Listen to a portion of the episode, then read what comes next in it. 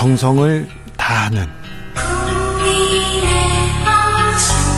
국민의 방송. KBS 주진우 라이브. 그냥 그렇다고요.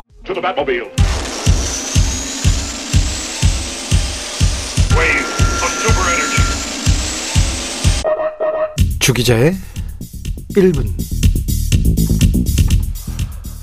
5.18입니다. 대한민국은 이 땅의 자유와 민주주의는 광주에 큰 빚을 지고 있습니다. 그 숭고한 희생과 헌신에 미안하고 감사합니다. 광주 민주화 운동의 아픔을 담은 한강의 소년이 온다 몇 문장 여러분과 함께 나누려고 합니다. 썩어가는 내 옆구리를 생각해 거길 관통한 총알을, 총알을 생각해 처음엔 차디찬 몽둥이 같았던 그것 순식간에 뱃속을 휘젓는 불덩어리가 된 그것 그게 반대편 옆구리에 만들어 놓은 내 모든 따뜻한 피를 흘러나가게 한 구멍을 생각해. 그걸 쏘아 보낸 총구를 생각해. 차디찬 방아쇠를 생각해. 그걸 당긴 따뜻한 손가락을 생각해. 나를 조준한 눈을 생각해 쏘라고 명령한 사람의 눈을 생각해 당신이 죽은 뒤 장례를 치르지 못해 내 삶이 장례식이 되었습니다. 당신이 죽은 뒤 장례식을 치르지 못해 당신을 보았던 내 눈이 사원이 되었습니다. 당신의 목소리를 들었던 내 귀가 사원이 되었습니다.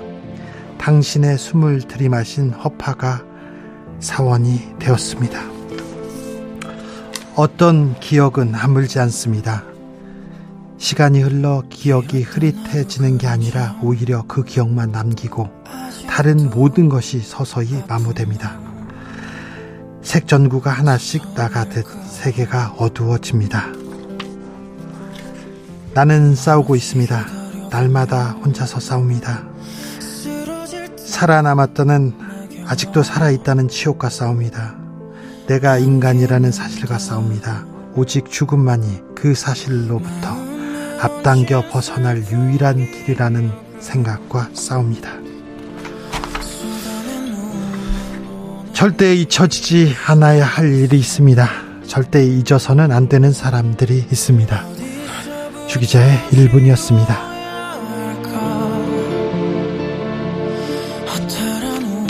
김필 그때 그 아인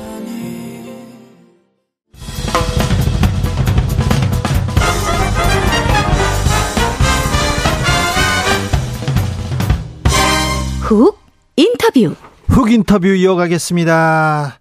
최고위원 설아 그리고 김남국 의원 코인 거부권 잇따라 이렇게 일어납니다. 정책만 한다. 이런 얘기 계속 나옵니다. 민생은 언제 챙기냐? 민생 챙기기는 할 건가?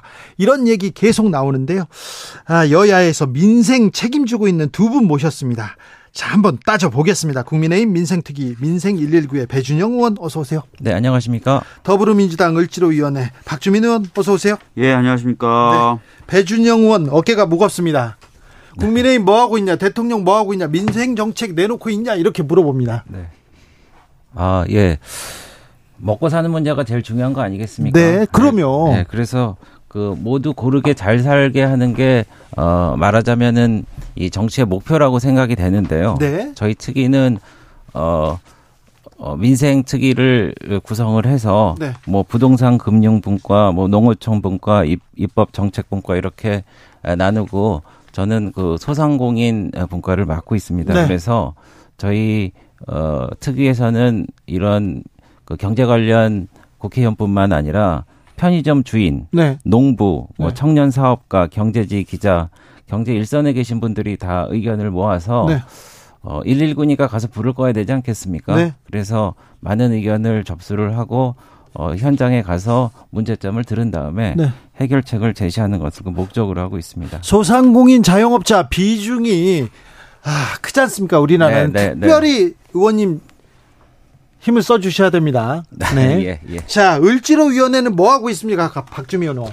을지로 위원회는 이제 10년 된 당 기구예요. 그러니까요. 예, 그동안 이제 여러 현장에서 나온 민원 사항을 방금 네. 말씀하셨던 것처럼 저희도 비슷하게 해결하고 거기다 붙여서 이제 정책적인 과제 같은 경우도 선정을 해서 추진하는데 네. 가장 최근에는 이제 전세 사기 피해자를 위한 네. 지원 특별법을 을지로위원회 차원에서 발의를 해서 예. 어, 여러 논의들을 좀 하고 있고요. 그 외에 하반기에는 뭐 플랫폼 을 통한 네. 거래에 있어서의 불공정이라든지 이런 것들을 개선할 수 있는 온라인 플랫폼법 네. 이런 것들을 좀 열심히 추진해 보려고 하고 있습니다. 전세 사기 이거 이 불부터 꺼야 되는데 배준영 의원님 전세 사기 특별법 전세 사기에 대한 대책 국민의힘 내놓습니까? 아, 예. 그래서 내놓았어요?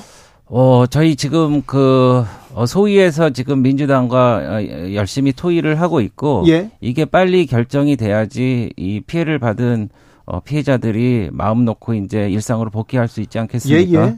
그래서 전세 사기는 정말 중범죄고요. 예. 오늘 수도권에서 1139채 무자본 갭 투기를 하면서 전세를 놓다가 보증금을 돌려주지 않은 그 빌라왕이 있습니다. 예. 빌라 사기왕입니다. 예, 예. 그 주요 공범들이 이 구속됐는데 네.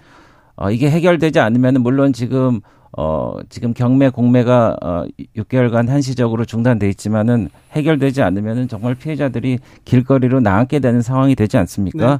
그래서 저희 정부는 어, 피해자가 안정적으로 거주를 계속하려는데 주안점을 두고 어, 정말 모든 대책을 다 어, 내놓고 있습니다. 정부에서 대책을 좀 내놓기는 했어요. 과거에 비해서는 좀 나, 이게 조금 도움이 될 만하다. 그런데 근본적인 대책은 아니다. 이런 얘기 나옵니다. 네, 사실은 이제 뭐 이런 상황에서 이제 막 탓을 하기보다는 좀 건설적인 대화를 하는 게 맞긴 맞지만 네. 마침 질문을 주셨으니까 좀 말씀을 드리면 사실 이제 초기에 정부는 어 대책을 좀 안 내놓는 그런 상황이었죠. 그러다가 이제 이제 극단적 선택을 하시는 분들이 나오고 사회적 비난이 높아지자 이제 대책을 내놨는데 굉장히 좀 제한적이었고 최근까지도 이 전세 사기 피해자분들이 가장 원하는 게 전세 보증금을 일부라도 좀 반환받는 거거든요. 예. 실제로 이제 국토부인가요? 한 100명의 전세 사기 피해자들을 대상으로 조사를 해봤더니 가장 선호하는 해결책도 그거였고요. 근데 이 전세 보증금 반환 부분에 대해서는 아직까지 정부나 여당에서는 별다른 입장을 내놓지 않고 있고 방금 그 배우님께서 말씀하신 대로 이제 매입을 해서 임대를 내- 놔서 살게 하든지 아니면 본인이 그 주택을 살 수 있게 하든지 해서 거주 거주하는 데만 주로 이제 어 방점을 찍어서 이제 해결책을 내놓고 있는 상황입니다. 아 그러다 보니까 이제 그 전세 사기 피해자분들 같 경우에는 아 우리들이 바라는 해결책이 담기지 않는다 이런 말씀들을 계속 하고 있는 상황이고요. 네. 예. 아, 노동 문제도 좀 여쭤보겠습니다. 건설 노조 분, 분신 사건 사건 사망 사건이 있었어요. 근데 이 관련해서 박주민 의원이 원희룡 장관 비판했더라고요. 네, 사실 이제 어 최근에 이제 조선일보 기사가 하나 나왔어요. 예. 그러니까 어그 양해동 어 분이 이제 분신하는 현장에 네. 아, 다른 이제 노조 간부가 있었는데 분신 상황을 말리지 않았다라는 네. 이제 보도인데 아, 실제 이제 그 나중에 한겨레나 이런 다른 매체가 확인을 해봤더니 상황이 그런 상황이 아니었다는 네, 것이지 네, 네. 않습니까? 그리고 또 그 조선일보의 경우에는 이제 그 빈소에 아, 민주노총 관련자만 아, 그 상주처럼 기재가 돼 있었다라는 보도도 있었는데 저는 이제 첫날부터 갔었는데 양회선이라고 그 네. 형님 분이 같이 공동 상주셨어요. 예. 근데 이제 그런 기초적인 사실관계에도 좀 맞지 않는 그런 보도였는데 거기에 반응을 해서 어이 노동자분의 죽음에 대한 어떤 의미나 이런 것들을 굉장히 어 왜곡할 수 있는 그런 글을 원희룡 장관이 썼더라고요. 그래서 네. 그런 식으로 접근하는 것은 전혀 이 문제 해결에 도움이 되지 않는다라고 뭐 제가 저도 이제 SNS에 글을 네. 썼죠. 예. 그 그거 관련해서 근데 좀 그 설명을 필요로 하는 부분이 있는 것 같습니다. 네. 저도 그 사진을 보고 정황에 대한 설명을 들었는데 네. 그좀 이상하단 말이죠. 그, 어, 그, 이 자살을 방조했다고 혐의를 받고 의심을 받는 분이 되게 이상해요. 그, 모 방송사 기자에게 그런 자살 방, 자살 사건이 일어나기 전에 전화를 해서 무슨 일이 벌어질 거다라고 얘기를 했고 또 그리고 어 그 불이 확 활활 타오를 때 당연히 불을 꺼야 될 텐데 꺼야죠. 어, 딴 데를 쳐다보면서 전화를 했는데 나중에 그, 어, 112에 알아보니까 그게 112에 전화한 것도 아니, 119 전화한 것도 아니에요. 그리고 이 소화기를 들고 나타난 사람이 그 뭐 방송사 기자가 들고 나타났단 말이죠. 그래서 이런 정황을 어, 물론 뭐 어느 어, 분이 이거에 대해서 고발을 했다고 하니까 사실관계를 규명하지 않으면은 정말 좀 이상한 일일 것 같다는 말씀을 드리고요. 그 그리고 어 아까 우리 그 진행자님이 충분한 시간을 주신다 그래서 네. 아까 제가 조금 못다한 말씀이 있는데 네. 그 국토부에서 인천 미추홀구 피해 분석 결과를 보니까 어 오늘 대책 오늘 대책이 그 임차 임차권 등기를 마친 임차인도 지원 대상에 포함하고 그리고 보증금 여건도 어 4억 5천 원까지 4억 5천만 원까지 확대하면은 대부분 피해 임차인이 다 적용을 어 받게 됩니다. 그리고 이게 전세 사기라는데 사기라는 것은 누구를 어 고의로 속이는 거란 말입니다. 예, 그러니까 예. 일부러 전세금을 떼어 먹으려고 작심하고 온 사람들이에요. 네네. 근데 그런 거를 이제 가리지 않고 어 이제 그 느슨한 형태로 어 전부 지원하게 되면은 결국 그거 국민들 세금 아닙니까? 국민들 세금을 그렇게 엄격하지 않은 어, 기준으로 주게 되면은 그거는 국민들이 원하지 않는 상황일 겁니다. 박주민. 지금 이제 배 의원님께서 말씀하신 건 이제 피해자 범위 관련된 부분입니다. 전세 사기 어 피해 지원법 관련된 부분에서 말씀해 주셨던 것은 그러니까 피해자를 어떤 요건을 갖춘 사람을 피해자로 볼 것이냐에서 보증금 기준이나 이런 것들을 이제 말씀하신 거고 제가 아까 말씀드렸던 것은 피해자 기준에 대한 부분이 아니라 피해자에 해당된다고 판단됐을 때 어떠한 어, 구제책을 내놓느냐 부분에서 네. 어, 전세 보증금 반환 이런 어, 그 지원 대책도 마련을 해야 된다라고 말씀을 드렸던 거예요. 예. 예, 그래서 네. 그 부분은 좀 아까 배 의원님이 약간 좀 착각을 하시고 지금 말씀을 하시는 것 같고. 어, 아니 그러니까 저는 이두 네. 가지를 다 망라해서 말씀드린 겁니다. 네. 마지막에 말씀드렸다시피 이, 이 사기라는 범주에 예를 들어서 역전세라든지 어, 갭투기를 실패해서 한 예라든지 어, 그런 것까지 이제 전세 사기의 범주에 다 넣어서 그렇게 보증금을 국가에서 뭐 보증을 하고 내준다거나 아니면 채권을 인수한다거나 일부를 내, 내, 내준 다음에 그거에 대해서 어 다른 사기 사건들과 똑같은 범주에서 다 어 뭐 다루지 않고 그것만 우선적으로 한다 고 그러면은 이 법적인 형평성이 맞지 않는다는 말씀을 제가 드리는 겁니다. 그러니까 지금 얘기하시는 부분도 계속 쟁점이 돼서 이제 국토부 소위에서 다뤄지고 있는 건데요. 처음에 처음부터 이제 정부는 사실 피해자의 범주를 전세 사기라는 것에 의해서 완전히 그 범죄로 인정될 수 있는 부분에 대한 피해자들 이런 네. 부분들만 지원하겠다고 지금 얘기를 하고 있었던 거예요. 근데 사실 그렇게 되면은 이제 피해자라는 것을 입증하기 위해서 그러면 뭐 수사가 진행돼야 되냐 아니면 재판의 결과까지 나와야 되느냐 그런 얘기들이 계속 있어 왔던 거고 네. 그러면 사실상 이제 그 지원 대상이 되는 피해자의 범위가 굉장히 좁아지는 문제가 오히려 발생을 해서 예. 그 부분에 대해서는 이제 소위에서 계속 얘기해서 어 사실 여야가 거의 합의가 돼서 어느 정도 넓어진 부분이 있는 거고요. 예. 어그 부분에 있어서 이제 더 지금 쟁점이 되는 것은 아까도 말씀드렸지만 이제 보증금 반환 부분인데 그 부분을 하면은 뭐 세금 낭비다 이런 식의 지금 주장을 좀 하시는 것 같아요. 근데 어 그 반환 채권을 자체를 좀 매입하는 방식으로 하는 거거든요. 매입하는 방식으로 하기 때문에 이후에 이제 시장 상황에 따라서 그 부분이 충분히 회수가 될 수도 있는 것도 있는 거고 하기 때문에 이것을 전부 다 세금 낭비다 이렇게 보시는 것은 좀 안 맞는 부분이 있다는 말씀 좀 드리겠습니다. 글쎄 그 채권을 매입해서 한다는 것도 결국은 정부의 부담이고요. 그리고 이제 어 예를 들어서 역전세라든지 이 갭투기 실패 같은 경우도 이제 정부에서 보증금을 일부 내줘야 되지 않나 이런 취지로 말씀하시는 것 같은데 아니 그게 근데, 아니라니까. 근데 그런 그런 경우가 있습니다. 예를 들어서 임대인이 어 그런 어려운 상황에도 불구하고 본인이 대출을 받아갖고 전세금을 어, 보증금을 일부를 일부를 내주는 그런 상황도 있고 못 내주고 일부러 어 그 잡아떼고 안 내주는 상황도 있는데 어 이런저런 상황을 엄격한 기준에 맞춰 갖고 물론 다 따지고 하지만은 보증금 자체를 어 정부에서 보증하고 그것을 채권화하고 내준다는 거에 대해서는 그것은 좀 논의할 필요가 있고 그리고 지금 어, 우리가 지금 토론을 하고 있지만은 음. 어, 이미 소위에서 지금 논의를 하고 있고 네. 월요일 날 또 다시 만나서 얘기한다니까 네. 거기서 빨리 대책이 나와갖고 음. 우리 그 불안에 떠는 피해자들이 하루속히 네. 일상으로 복귀하기를 기대하는 마음입니다. 이, 이 말씀만 좀 마지막으로 좀 드릴게요. 그러니까 어 아마 아실 것 같은데 자꾸 이제 도- 같은 말씀을 반복하시는 것 같은데 피해자가 누구냐 이 부분은 사실 여야가 지금 합의가 된 거예요. 그러니까 지금 말씀하셨던 뭐 어, 그 어떤 역전세라든지 이런 것들이 다 포함되는 건 아니고 예. 그래도 어떤 사기성이 좀 있는 케이스들 중심으로 어, 그 피해자들을 어, 정하는 것에 대해서 여야가 합의가 다 된 거예요. 네. 근데 지금 이제 남은 이- 남은 부분은 아, 그 대책 관련된 부분인데 피해자들의 다수가 아, 전세 보증금 반환을 원하고 계신 거고 아까 말씀드렸던 대로 채권을 매입해서 채권을 갖고 있는 상태가 무조건 다 돈을 공주로 날리는 게 아니지 않습니까? 채권이라는 자산을 획득하는 거고 이후 시장 상황에 따라서 그 부분은 보전받거나 다르게 평가받을 수도 있는 것이고 예. 하기 때문에 그 부분을 전부 다 세금 낭비, 뭐 세금을 그냥 공중에 버리는 것 이렇게 말씀하시는 건 좀 맞지 않다라고 말씀드립니다. 네. 이 문제는 여기까지 할까요? 아, 예, 알겠습니다. 다른 이슈로 네, 넘어갈까요? 네, 네, 네. 간호법은 어떻게 하실 거예요? 배준영 의원님 이제 국회로 다시 넘어왔습니다. 네.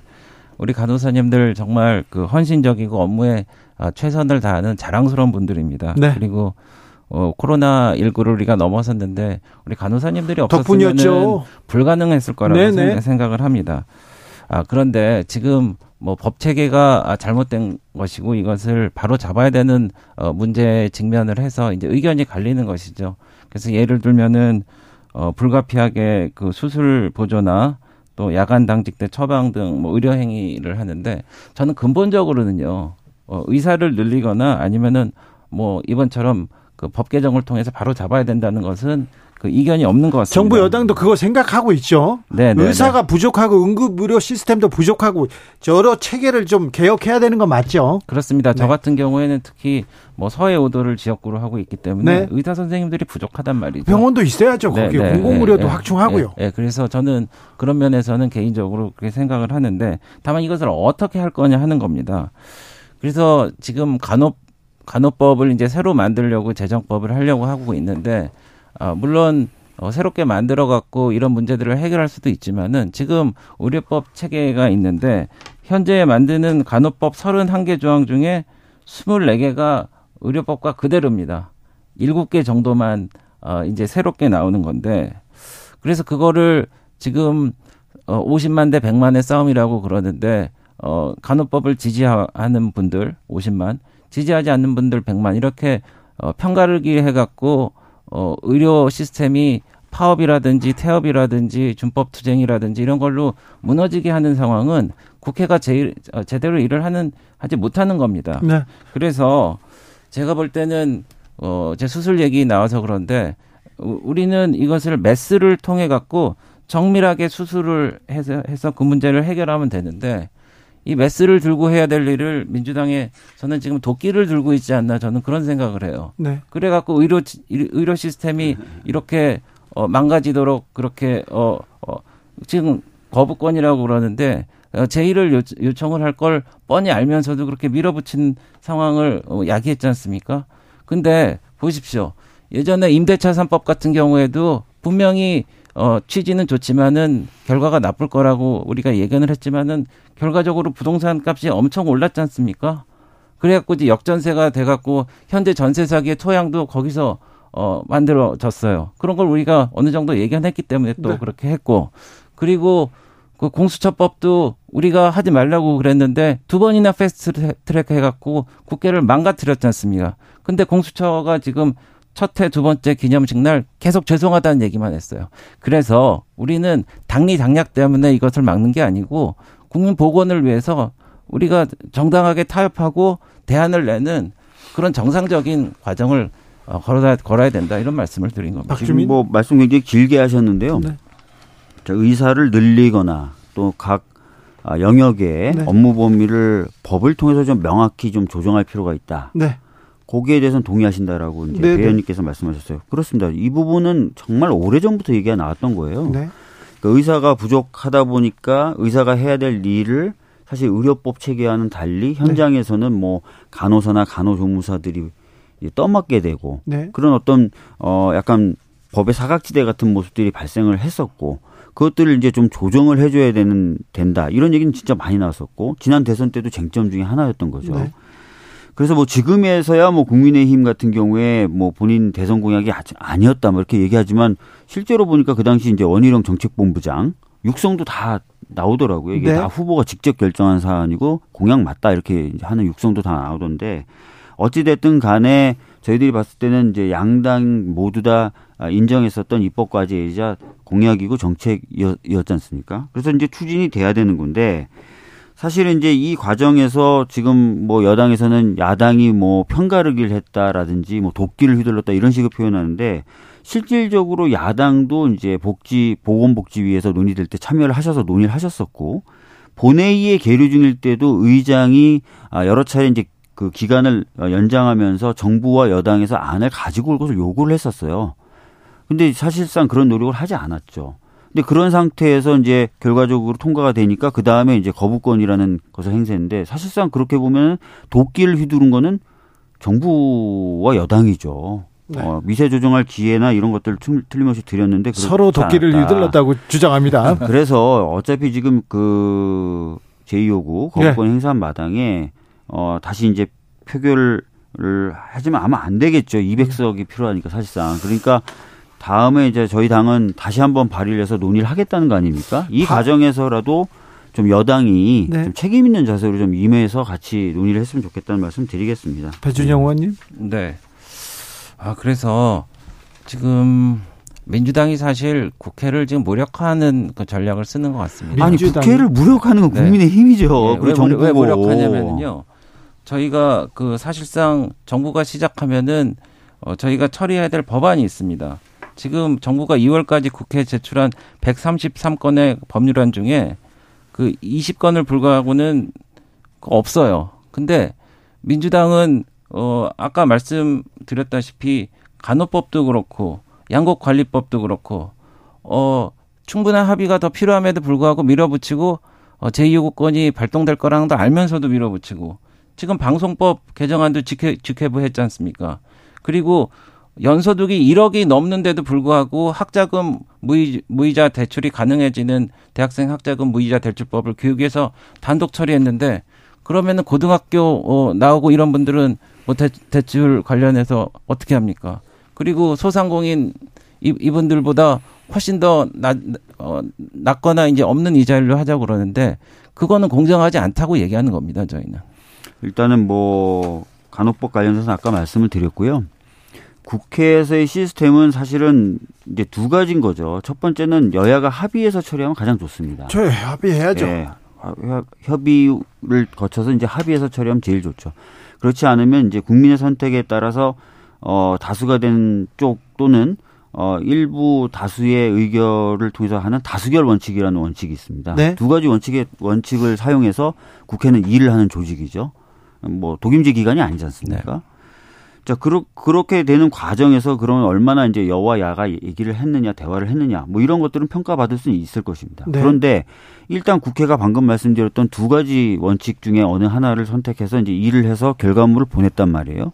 근데 정부는 그 과정에서 어떤 특별하게 개입이나 또는 아, 논의 과정에 참여를 하지 않다가 거부권 행사라는 그런 방법으로 대응하고 있단 말이에요, 지금.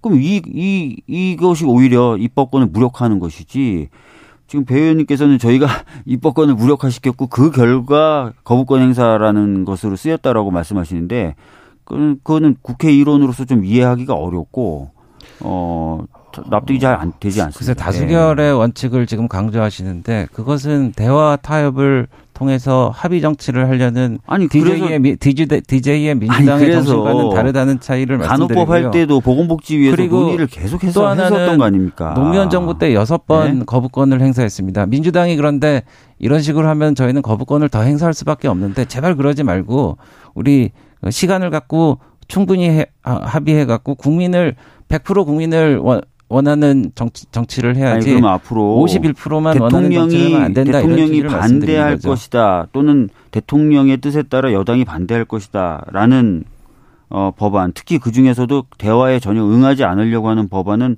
논의나 아니면은 뭐 처리 시도가 조차도 못하는 겁니까? 그렇게 되면 오히려 국회가 입 입법부가 네. 행정부 밑으로 들어가는 거죠. 지금 정치 협치가 사라졌다는 말은 나옵니다. 대통령이 거부권을 남발하는 것은 바람직하진 않죠.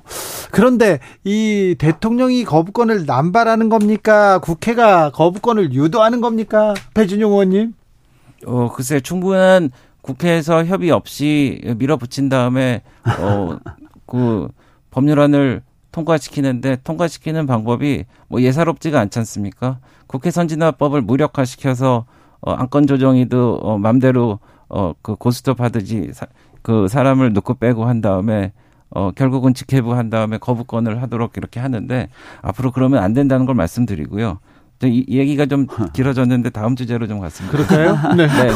다음 주제로 갈게요. 아니 아, 근데 어. 네, 네. 마지막 한 말씀 하시니까 저도 마지막으로 한 마디 네, 네 짧게만 네, 네, 붙이고요. 어, 좋았어요. 진행 좋습니다. 아니 실제로 길어져서. 국회가 생산성이 지금 어느 나, 어느 나라나 떨어지 특히 우리나라가 많이 떨어지는데 네. 이럴 때일수록 정부와 여당이 무한 책임을 가지고 대화에 적극적으로 나서야 돼요. 네. 그런데 지금 현재 정부와 여당에 대해서 가장 크게 국민들이 비판하는 지점 중에 하나가 뭐냐면 왜 야당을 정치적 상대방으로 인정하고 대화를 잘 하려 하지 않느냐예요. 지금도 지금 배 의원님은 계속해서 어 그 말씀하시는 게 여, 책임을 지고 있어서 뭔가 더 대화를 하려고 하고 뭔가 더 얘기하려고 하는 여당의 입장보다는 그냥 탓을 좀 하시는 것 같잖아요. 그래서 이런 식으로 하면 사실 국정이 돌아갈 수 없거든요. 정권은 네. 잡고 정 정권은 잡고 정부 여당에서 주체적으로 조금 노력해야 되는데 어찌 풀어나갈지 좀 지켜보겠습니다. 아, 다음 주제로 가기 전에 두 분 어, 광주 다녀오셨습니까? 네, 다녀왔습니다. 배준영 의원님 언제 다녀오셨어요? 아, 그러니까 오늘 오전에 갔다, 특별 갔다, 열차 네. 타고 갔다 오셨군요. 네, 갔다 오고 지난번 작년에도 다녀오고 네. 어떠셨어요? 아, 그리고 아니 5.18 어, 기념식장에서 애국가를 사절 부르고 어, 임을 향한 행진을 같이 손잡고 불렀습니다. 그래서 네. 5.18과 광주에 대한 어, 우리 진심은 네. 정, 어, 정말 그 변치 않다는 것을 말씀을 드립니다. 임을 네. 위한 행진곡을 부르더라고요. 네, 뭐 작년에도 부르지 않으셨나요? 네네. 네. 네. 행진곡 부르셨고. 박주민 의원 어떠셨어요 이번에 광주에? 아 저는 오늘 광주는 못 가고요. 네. 서울에서 있는 5.18 기념 행사에 갔다 네. 왔습니다. 네. 예. 아, 자, 어떤 얘기 어, 다음 주제로 넘어가자는데 다음 주제가 김남국 의원 주제였어요. 그렇기 때문에 좀 배준영 의원이 좀 자신 있게 좀 넘어가자고 하신 것 같습니다. 자, 배준영 의원님 네. 이 문제는 어떻게 해결해야 됩니까? 간단합니다. 네. 자금 출처 밝히고요. 예. 그리고 김남국 의원께서 공개되지 않은 정보를 활용했나 그리고 입법권을 통해서 사익을 위해 어, 남용하지 않았나 이것만 보면 되고요. 네. 어, 사실 민주당의 의지가 있으면은 풀 문제입니다. 예를 들어서 어, 죄송한 일이지만은 저희가 예전에 전당대회 때 돈봉투 사건도 저희가 있었는데 네. 저희는 그냥 검찰에 어, 고발해 버렸어요. 네. 예, 그리고 문제를 해결했는데 지금 보면은 누가 누구를 이렇게 단죄하고 읍참만석하느냐 이런 문제가 있습니다. 사실 이재명 대표가 지금 여섯 가지 이 관련된 일로 재판을 매주 받고 있고 어 그리고 어 본인이 이 당 대표가 아 유죄 판결이 나오더라도 당 대표에서 물러나지 않도록 룰을 바꾸고 어 그리고 그 1, 2심에서 유죄 판결을 받더라도 공천을 받을 수 있도록 룰을 다 바꾸고 이렇게 방탄 정당으로 다 만들어 놨는데 어 지금 어 본인이 읍참 마석을 하면은 진짜 내로남불이 되는 거고 읍참마속을 안 하면은 어 어떻게 어 우리 국민을 향 국민을 향한 그 어 정당주의 정책에서 책임을 해태하게 되는 거죠. 그러니까 어쩔 수 없는 건데 여기서 민주당이 어떻게 하는 저희가 지금 좀 두고 보고 있습니다. 박주민 네. 김남국 의원에 대해서는 이제 알려진 바로는 작년 초부터 검찰이 수사를 하고 있다는 거지 않습니까? 네. 그럼 작년 초부터 수사를 하고 있고 지금 그러면 1년째 수사를 하고 있는 건데 네. 뭐 수사 결과를 통해서 지금 방금 배 의원님이 밝혀져야 된다고 했던 부분들 뭐 자금 출처라든지 미공개 정보를 사용했는지라든지 또는 로비 같은 것을 받아 사익 추구를 했는지 이런 것들은 아마 밝혀지겠죠. 있다면 있다면 네. 밝혀지겠죠. 그런 것들에 대해서 어, 그런 것은 결을 따, 결에 따라서 이제 처리가 되면 될 것 같고요. 그렇게 말씀하시면서 또 이제 저희 그 당원이나 당규 바뀐 과정에 대해서 문제 제기를 또 같이 해주셨는데 네, 일, 저, 네, 한, 한 주제에 대해서 공격 세 포인트를 지금 하셨어요. 그러니까 최근에 저도 이제 그런 질문을 많이 받아요. 1심이나 2심에서 유죄 판결이 나오면 나와도 공천을 받을 수 있도록 룰을 바꾼 거 아니냐라고 네. 했는데 제가 이제 그 과정에서 참여했던 분들로부터 직접 설명을 들었더니 그게 아니라는 거예요. 그러니까 지금도 뭐 1심, 2심 유죄 판결뿐만 아니라 수사를 받는다든지 또는 의혹이 제기된다 그러면 정밀 심사를 다 해요. 네. 그러니까 무슨 자료 같은 거 다 갖고 오라 그러고 해명해봐라. 예, 수사 받거나 그러면 수사 관련된 기록이나 이런 거 다 제출 받아서 정밀 검토를 하는데 현재 있었던 문구 자체가 마치 1심이나 2심에서 유죄를 받아야만 정밀 심사하는 것처럼 오해를 받을 수 있- 있어서 정밀 심사의 대상 범위를 오히려 널, 널 늘리기 위해서 문구를 이렇게 바꿨다는 거예요. 예. 실제로 그래서 읽어 보면은 어 정밀 심사 범위 정밀 심사가 다 가능하도록 되어 있기 때문에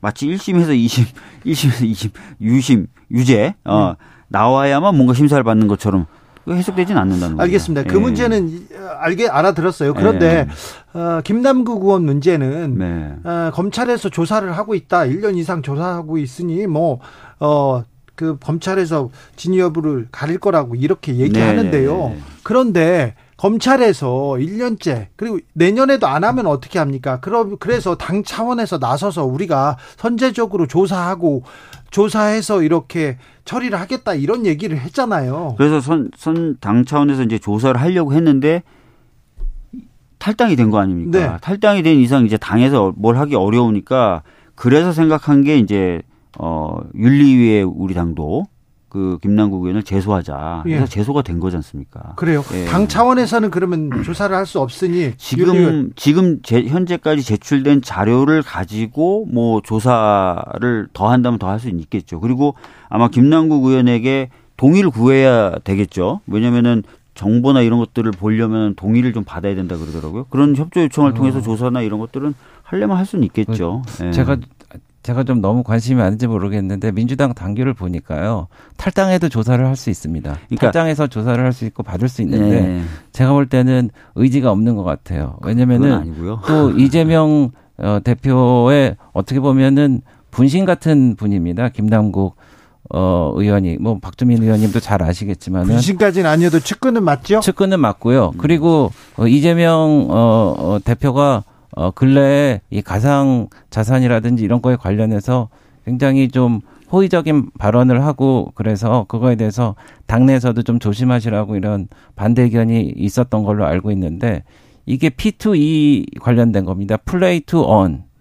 예전에 그 바다 이야기 사건도 있었지만은 얼마나 많은 분들이 이 그런 사건으로 인해 갖고 몰락하고 어 뭐 자살하기도 하고 그랬지 않습니까? 그래서 저는 이게 조국 사건보다 더 악성이라고 보는 게 조국 어 전 법무부 장관 같은 경우에는 예를 들어서 무슨 학교 관련된 비리가 있고 뭐 있다고 그래도 거기에서 밀려난 몇몇 사람들이 손해를 봤지만 이 같은 경우에는 어 이거 보세요. 김남국 의원이 작년 1월 말에 새벽에 빗썸, 업비트, 클립으로 12시간 동안 40억 원 이상을 송금을 했고 업비트가 자금 출처 조사를 요구를 해서 이제 이상 거래로 해서 했다는데 어 그러면은 가재 붕어 개구리는 어 손해 손해 보고 어 피해 있고 어 실망해 갖고 자살하고 어 이렇게 사전 정보를 혹시 아, 알았는지 모르는지는 모르겠습니다만은 알지 않으면은 이렇게 몰빵하지 않았을까 하는 그런 의- 뭐 의심이 될 수 있을 텐데 네. 그래서 저희가 이제 명명백백하게 밝혀야지 민주당의 미래를 위해서도 좋을 거다 이런 생각. 그러니까 영명백백하게 민주당이 네. 안 밝히는 게 네. 국민의힘한테는 유리하잖아요. 글쎄요, 근데 저는 밝혔으면 좋겠습니다. 네. 명명백백하게 이제 밝혔으면 좋겠고요. 그 그래서 이제 검찰 수사나 이런 부분을 저희들이 지켜보겠다고 한 거고 동시에 윤리위 제소라는 방법도 쓴 거고요. 당 차원의 조사는 뭐 필요하다면은 논의를 통해서 할 수 있다고 봅니다. 네. 근데 아마 굉장히 매우 제한되겠죠. 하지만 매우, 뭐 그래도 매우 제한되더라도 뭐 민주당에서 아니, 빨리 아, 그래서 해야 된다면은 그 논의해서 이제 할 수도 있다고 봅니다. 예. 저는 뭐 그걸 꼭 하지 말자 또는 하면 안 된다는 입장은 전혀 아니고요. 예. 자, 그, 그리고 잠깐 얘기하시면서 뭐 이재명 대표가 가상자산에 대해서 우호적인 발언을 했다라고 네. 하면서 또 얘기하시는데 지난 대선 때 가상자산에 대한 아, 국민의힘 측 어, 공약을 한번 보시고 말씀하셨으면 좋겠습니다. 굉장히 가까이 우호적이니까요. 네. 예, 굉장히 우호적이었으니까 예. 그거 보시고 말씀하시면 될 것 같아요. 저기 아무튼 의원이 회기 중에 그리고 상임위 중에 어, 투자를 하다가 지금 그 국민들이 그 원성을 국민들한테 원성을 사고 있습니다. 어, 지금 김남국 의원은 민주당에서 조사하겠다 그러면 동의하고 지금 따르고 있는 거죠. 탈당했다고 아니, 탈당했다고 뭐 동의를 안 해주고 그렇지는 않죠. 뭐 만약에 조사를 하겠다면 동의를 할 텐데 제가 조사하겠다는 제가 알기로는 아마 조사가 잠정 중단된 것으로 알고 있어요. 네. 당 차원의 조사는. 알겠습니다. 네. 당 차원에서는 중단됐다. 아, 민주당 의지가 있냐 이렇게 지금 의심을 사는 사람입니다. 어, 국회에서도 뭐 제명을 해야 된다, 뭘 사퇴를 해야 된다 이런 얘기도 있는데 탈당 이후에 국민 민주당에서는 어떤 이 문제를 어떻게 해결하겠다, 어떻게 처리하겠다 이런 얘기가 나옵니까? 그러니까 탈당 이후에 이제 그 신분이라든지 네. 그런 것들에 대한 것을 결정하기 위해서 있는 기구가 윤리특위 아니겠습니까 네. 당에 네. 아저 국회 네. 그래서 국회 윤리특위에 저희 당 명의로 제소를 한 거죠. 예. 예. 어, 자, 윤석열 대통령 취임 1년 됐습니다. 그리고 김기현 호는 지금 3개월 됐는데 네, 네. 사실은 네. 국민의힘에서 여러 설화도 있었고요. 최근까지 네. 최고위원들 아, 여러 망언도 있었고요. 그러면서 민생 못 챙긴다, 민생 언제 챙길래 이런 질타는 계속됩니다. 정부 여당이 네. 남 탓하지 말고 책임지고 네. 민생 챙기기, 경제 챙기기 나서야죠. 네. 네. 진행자 말씀이 맞고요. 네. 저희가 매진을 하고 네. 있고. 네. 특별히 배준영 네, 의원님 열심히 뛰고 있는데 더 많이 뛰어야 됩니다. 네, 명심하겠습니다. 네. 책임은 정부가 집니다. 그렇습니다. 정부 여당이 집니다. 국민의힘이 이제는 남 탓, 이제는 전 정부 탓 말고 실력을, 능력을 보여줘야 됩니다. 네. 네. 어, 그렇죠. 네. 아, 어, 그렇게 하겠습니다. 알겠습니다. 자, 민주당은 민주당은 네. 지금 뭐 하고 있냐? 민주당 뭐 하고 있냐? 아니 대통령 잘못한다. 그 부정 여론이 아 이게 여론 여기까지 할게요. 민주당 뭐 하고 있냐? 이 계속 손가락질 합니다. 제일 야당으로서 네. 또 많은 의석을 갖고 있는 정당으로서 뭐 민생이라든지 이런 것들을 위해서 할 수 있는 입법 활동이나 이런 네. 것들 열심히 하겠습니다. 네. 자, 배준영, 박주민, 박주민, 배준영. 자, 민생 경쟁 어떻게 하는지 저희가 계속해서 묻고 따지고 그러겠습니다. 자, 민생 배틀 어떻게 좀 화끈하게 좀 펼쳐 주십시오. 두 분 감사합니다. 네, 감사합니다. 네, 감사합니다. 교통정보센터 다녀오겠습니다. 유하영 씨.